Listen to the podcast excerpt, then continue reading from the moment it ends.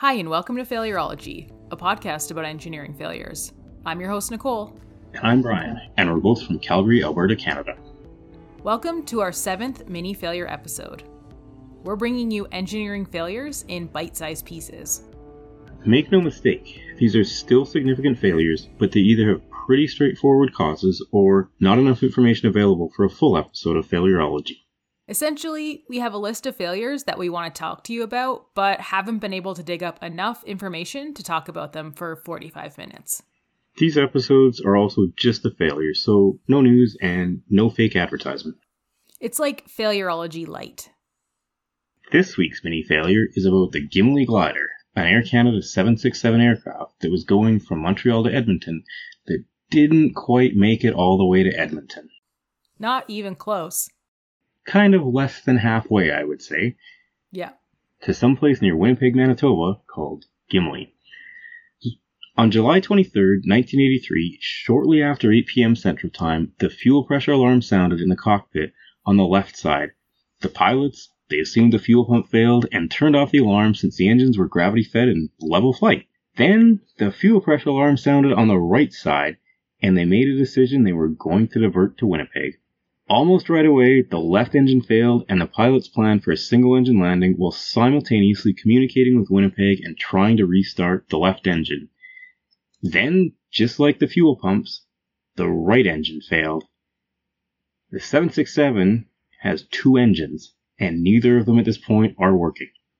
Since no complete engine failure was expected to occur, this scenario hadn't really been covered in training, seems like a slight oversight. I understand why they didn't do it.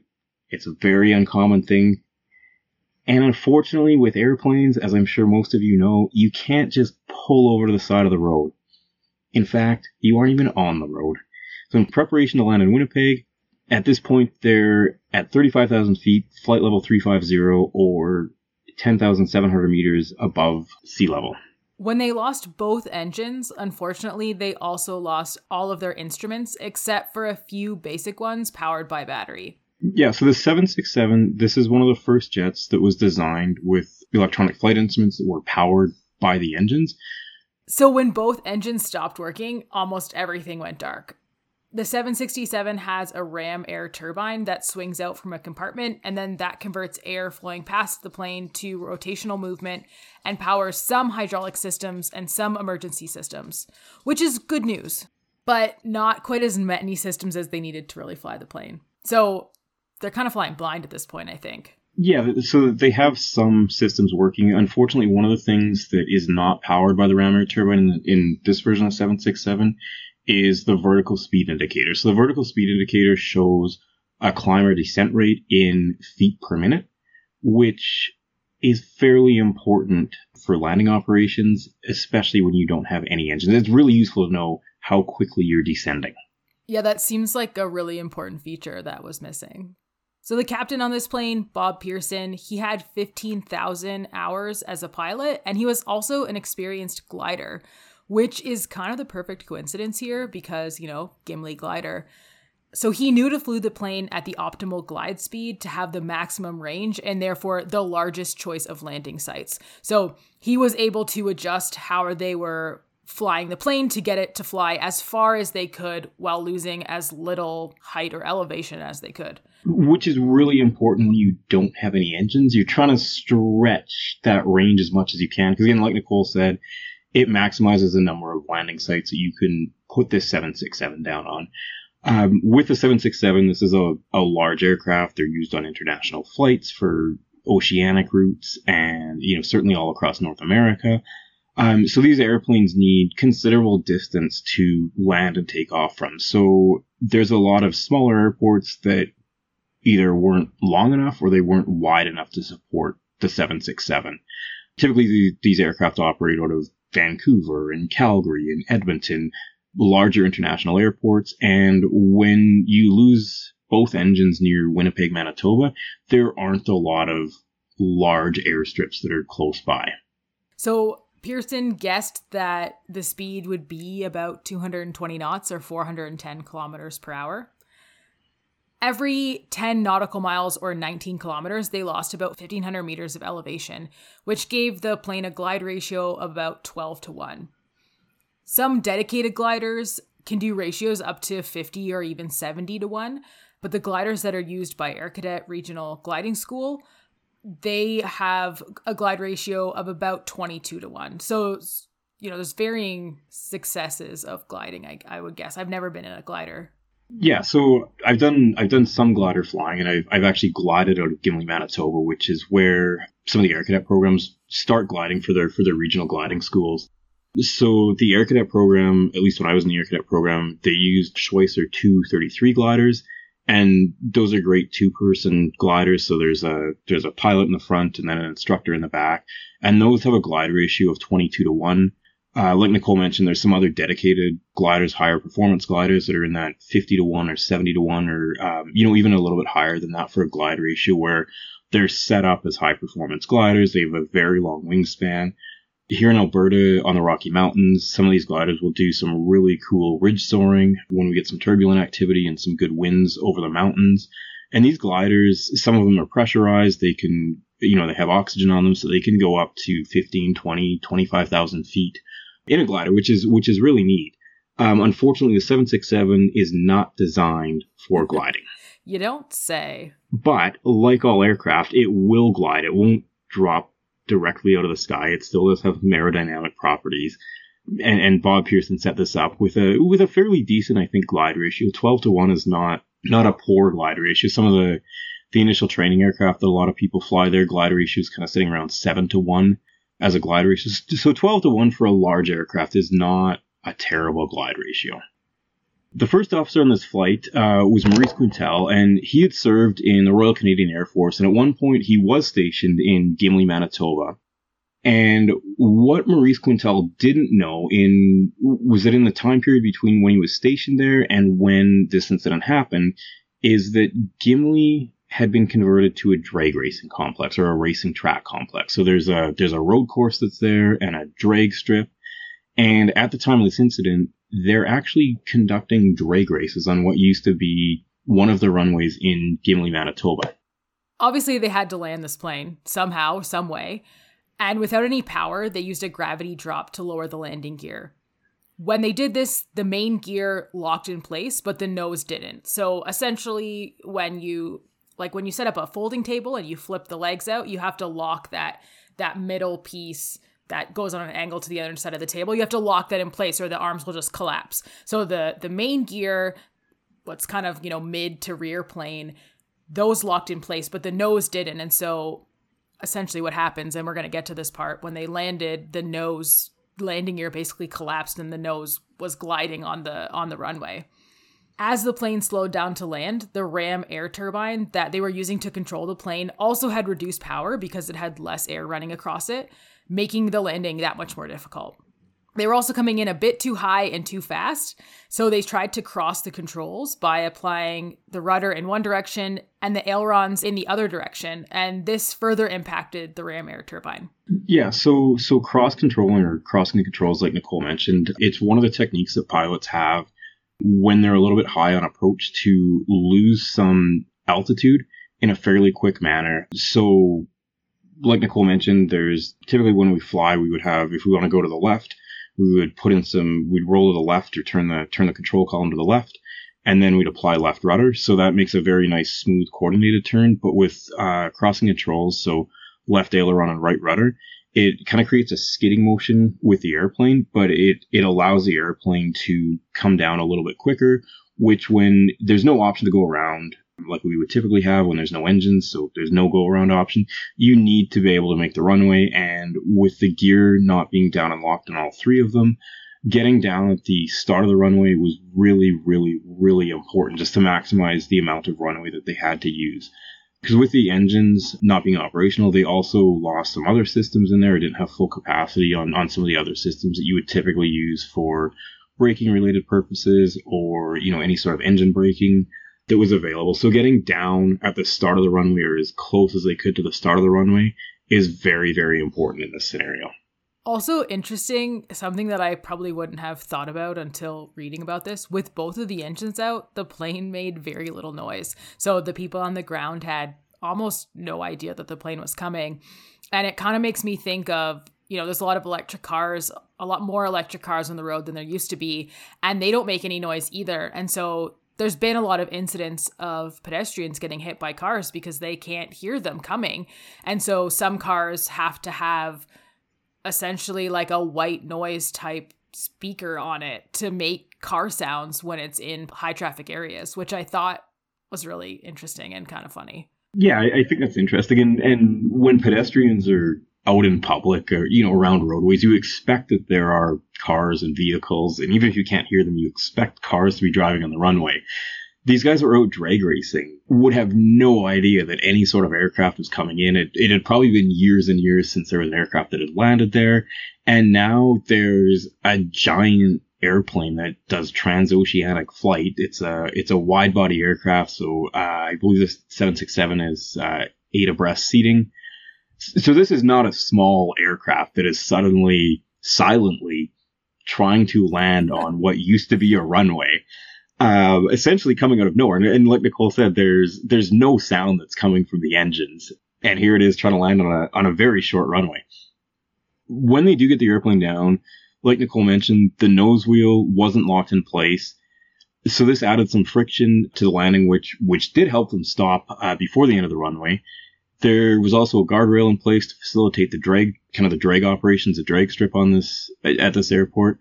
So they applied some extra right brake, which caused the main landing gears to hop over and straddle the guardrail. And there were a couple boys riding their bikes about 300 meters away from the landing site. And Captain Bob Pearson said they were close enough to see the terror on their faces, which could you imagine? I think as a, as a kid, I was like, I'd, I'd be a little bit terrified. Uh, so, so, I actually can imagine this. I, when I was flying airplanes in, in Haiti, we had a slightly similar situation. We had both engines but we were landing at a location that had a fence on one end and there was a river right right by it. And a lot of the the population or a lot of the Haitian people would wash their clothes in the river and they would hang their clothes on on this fence. And we had a situation where we needed to be down right near the start of the runway which was just over the fence. And there was a woman that had her clothes drying on this fence and the look of terror in her eyes when we flew over the fence and we didn't clear it by very much was phenomenal. I, I actually thought that we were going to uh, hit this woman with one of the one of the main gears that we had on the airplane. Fortunately, we didn't hit this woman, but I can still see her looking up the airplane, and we made eye contact. And at that point, there wasn't wasn't much we could do. We thought she was going to stay to the side, and she didn't. She ran out at the last minute. But yeah, to to have an aircraft, these these two kids that were very close to this airplane, this very large airplane, would be quite terrifying. Yeah. So, what happened to the plane? Why did they lose both engines mid flight? That's a really good question. We should probably talk about why that happened. Yeah. So, they essentially ran out of fuel, which is unfortunate, preventable, and embarrassing. All three of those things. It, it, it's bad enough when you run out of fuel in your car it's even worse when you run out of fuel in an aircraft and it's even worse when there's passengers on board. Like this is this is not something that should happen. Running out of fuel in an aircraft not good. Not a good look. It's it's sad of course because some people could have been really hurt. So this i mean i'm laughing. This is not necessarily a laughing matter but it's it's just so silly that it happened and how it happened. I'm going to get into some more detail but essentially they got their metric and imperial units mixed up. And they used the wrong units of measurement to calculate how much fuel was in the tank and then didn't add enough fuel to make all make it all the way to Edmonton. Which happens a number of times in some various episodes that we've talked about. Unit conversion seems to contribute to a number of problems. Yeah. So they ran out of fuel at 12,500 meters or flight level 410. As I mentioned, they mistook pounds for kilograms, and the aircraft only really had 45% of its required fuel load. Planes have a fuel quantity indication system, or FQIS, with two redundant channels, but a design flaw caused it to fail when one of the channels failed. I think they missed the point of redundancy here on the design side. Redundancy means that you have a backup, not that when one fails, they both fail. That's not redundancy. Following a flight the day before the incident, an engineer at Edmonton ran a service check on the fuel quantity indication system, and this was according to a bulletin that was issued by Boeing. At that time, the system failed, which made the fuel gauges go blank as a result. Drawing an experience from a similar incident with the same aircraft a month prior, that engineer, in lieu of spare parts, fixed the problem by disabling the second channel and tagging the circuit breaker.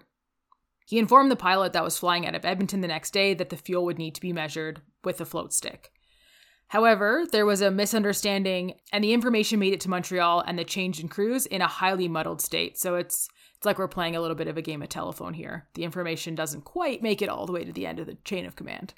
To complicate this more, while the plane was on the ground in Montreal, a technician came into the cockpit and re engaged the second channel of the fuel quantity indication system. He didn't realize what the first tech had done by disabling that second channel, and he re engaged it. He was also distracted by the fuel tank outside and never removed the tag from the circuit breaker. This caused the fuel gauges to remain completely blank. Another miscommunication led to the crew using only a dipstick measurement of the fuel tanks. The flight computer required the fuel quantity to be entered in kilograms of fuel, but the calculation was done in pounds per liter, and that value was entered. Yeah, so it, it appeared to the crew when they entered that value into the you know, flight data computer that they had sufficient quantity of fuel on board to make it from Montreal to Edmonton. Unfortunately, the calculation, like Nicole said, was not done in the in the same units. They just transferred the the value that they got, assumed that it was in kilograms, even though it was done in pounds per liter, put that in the in the flight data computer. So it looked like they had enough fuel. Unfortunately, physically, there was not that quantity of fuel in the fuel tank, which is why they wound up in Gimli, Manitoba. Yeah. Even more unfortunate is that they had intended to swap out the fuel quantity indication system once they arrived in Edmonton. They had a crew ready to install a working one that they had borrowed from another airplane. And Air France Flight 447 that we covered in episode 9, it had a similar scenario where the pitot tubes, they knew they had issues with them and they had been planning to repair them when they arrived back from the unfortunately fatal flight, you know, when that flight disappeared over the Atlantic. So, it's really unfortunate. I I question why they risk it when I it seems to me that it would have been much safer to uh, well, first of all, it would have been much safer to measure the fuel properly, but it also would have been much safer and probably smarter, more risk adverse to fly the working fuel quantity indication system to Montreal, install it there, and then fly the plane. Maybe that's just me. It seemed to make sense at the time for them, but again, unfortunately, hindsight is like usual 2020 on this sort of thing. Air Canada did have a spare fuel quantity indicator at the time of this incident, unfortunately, it wasn't working. I believe it wasn't working at the time, so which is why they borrowed one from another airline just to install in this aircraft. So there was a board of inquiry that was convened um, as a result of this incident, and they found Air Canada at fault for a number of things. First of all, the procedures weren't properly developed. They were lacking in training and manual selection. And the board of inquiry recommended that Air Canada adopt all metric units and having a mixed fleet uh, of aircraft and having mixed units within their aircraft, that was a really dangerous scenario. So this happened after Canada had converted to the metric system, but aviation, we still measure a lot of things in imperial units. We'll measure in feet and inches of mercury and nautical miles per hour. So there's a lot of mixed units that do appear in aviation. So having this recommendation that Air Canada adopts an all metric uh, units for, for their fleet is is a really good recommendation. The airplane had already flown from Edmonton to Toronto to Montreal with the failed fuel quantity indication system without any incident. So there's a there's a complacency that happens when nothing's happened, things have gone well, you haven't run out of fuel. And so the misreading occurred once in Montreal and then again in Ottawa by the same captain who is not used to flying with a metric system. This was the first aircraft in the Air Canada fleet to use kilograms on the fuel gauges, but the measurements needed to be entered in kilograms per liter the fueler who checked the, the float stick reported the density in pounds per liter, which was a procedure at the time for other aircraft in the Air Canada fleet. So we have a number of different units and different procedures that are different between aircraft and the units that were needed in the flight computer and the units that they were measured in. So there's a lot of opportunity for a conversion error to happen in here. And unfortunately, that's largely what happened that allowed this airplane to run out of fuel halfway, less than halfway to its destination. So, as Brian mentioned, Air Canada management was found responsible for, quote, corporate and equipment deficiencies. And that said, the flight and cabin crew were praised for their professionalism and skill. On top of the incident taking place at a time when when Canada was adopting the metric system and and you know people were getting used to operating in metric, which you know some people still struggle with today. Uh, so you know it's. I still have no idea how tall I am in meters and centimeters, or how much I weigh in kilograms. It says on your driver's license. I guess it does, but I tell them how tall I am in feet and inches and how much I weigh in pounds, and then it just shows up magically on my driver's license in the proper units. Fair enough. So, on top of all that happening, this is also happening around the same time that flights were switching from three person crews with a flight engineer to two person crews, meaning that that flight engineer position had, you know, was becoming automated. And so, while while there's automation that does most of the tasks of the flight engineer, I, I have to assume that some of those tasks now get placed on the pilot and the co-pilot and therefore the task of checking the fuel load was not properly reassigned from the flight engineer to someone else so the the pilot bob pearson was just you know taking over that task and and i don't know if he had been told that it was in metric and just forgot or it's entirely possible that that was never even communicated to him in the first place the investigation also found that Air Canada needed to keep more spare parts in its maintenance inventory. So, had they had spare fuel indicating systems, they would have been able to make this repair quite a bit faster. Not only would they be able to make it sooner, but they really probably should have had it, you know, in in multiple locations. I don't I don't quite know how they currently store their maintenance parts. I assume that there's a certain quantity of of each part that they try to keep in all in a lot of their or, or a lot of their major hubs, but I, I'm not really sure how that works. Yeah, that's essentially how they do things. They also have the ability now to, you know, if there's tires or wheel bearings in Toronto and they need them in Edmonton, they just chuck them on a flight because there's way more flights now than what there were back in the um, in 1983 when this happened. As part of the aftermath of this incident, Captain Pearson was demoted for six months, and First Officer Quintal was suspended for two weeks. Three maintenance workers were also suspended. And then two years later, both the pilots, so Captain Pearson and First Officer Quintal, uh, were awarded the first ever Federation Aeronautique Internationale Diploma for Outstanding Airmanship, which I think is a testament to their airmanship skill and their ability to bring this aircraft down from flight level 410 onto a very short location to land that used to be a runway. There were no fatalities for anyone that was on board this aircraft. And I do want to mention, because I don't think we've said this yet, so there were 69 people on board, 61 passengers and eight crew. I also think it's really interesting. So, you know, Captain Pearson unfortunately he was the person who was supposed to calculate the fuel so he's you know he's kind of at fault for this incident occurring but also had he not been the one flying the plane with that glider experience this could have been significantly worse so it's just really interesting that they demoted him for 6 months and then basically 18 months after that they gave him an award for outstanding airmanship so it was Air Canada that demoted Captain Pearson for the 6 months and then an outside federation gave him this award, the Diploma for Outstanding Airmanship. So there, there were two separate organizations that were oh, involved in this. That makes more sense. So after this happened, uh, you know, as part of training at, at Air Canada and, and other airlines in the, in the simulators, uh, they would run a very similar scenario to this, where you lose both engines at flight level 410. You're kind of the same winds, the same weather that happens when when Captain Pearson was dealing with this, um, kind of same distance away from from Gimli or another airport, and almost all the time that they were trying to do this, all of the crews would crash this airplane in the simulator. So the fact that Captain Pearson, without any prior knowledge that this was going to happen, recognized what was going on in the incident, they made an appropriate plan. They dealt with it very well. They recognized that they were high on the landing approach. You know, they dealt with that and they got this airplane down on a fairly short runway for, for a 767.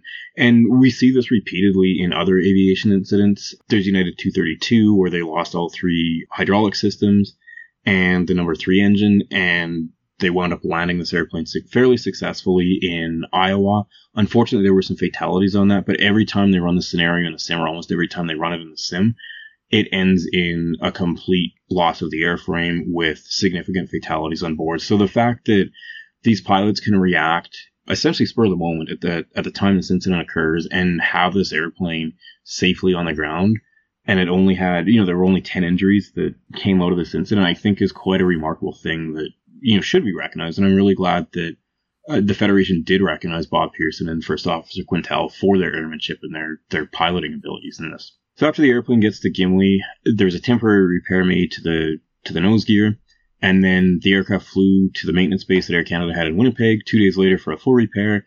And then this aircraft, it was returned to full service with Air Canada. So if you've flown on a 767 that's Air Canada, um, you could have actually flown on this aircraft that was part of the Gimli glider incident.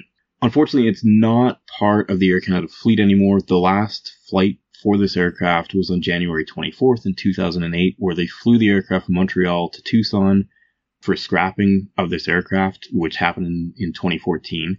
But on the last flight ever that this aircraft would operate, Captain Pearson and First Officer Quintal, as well as three out of the six flight attendants who were part of this, were actually on board the last flight of this aircraft, which which I think is a really good send off for the aircraft.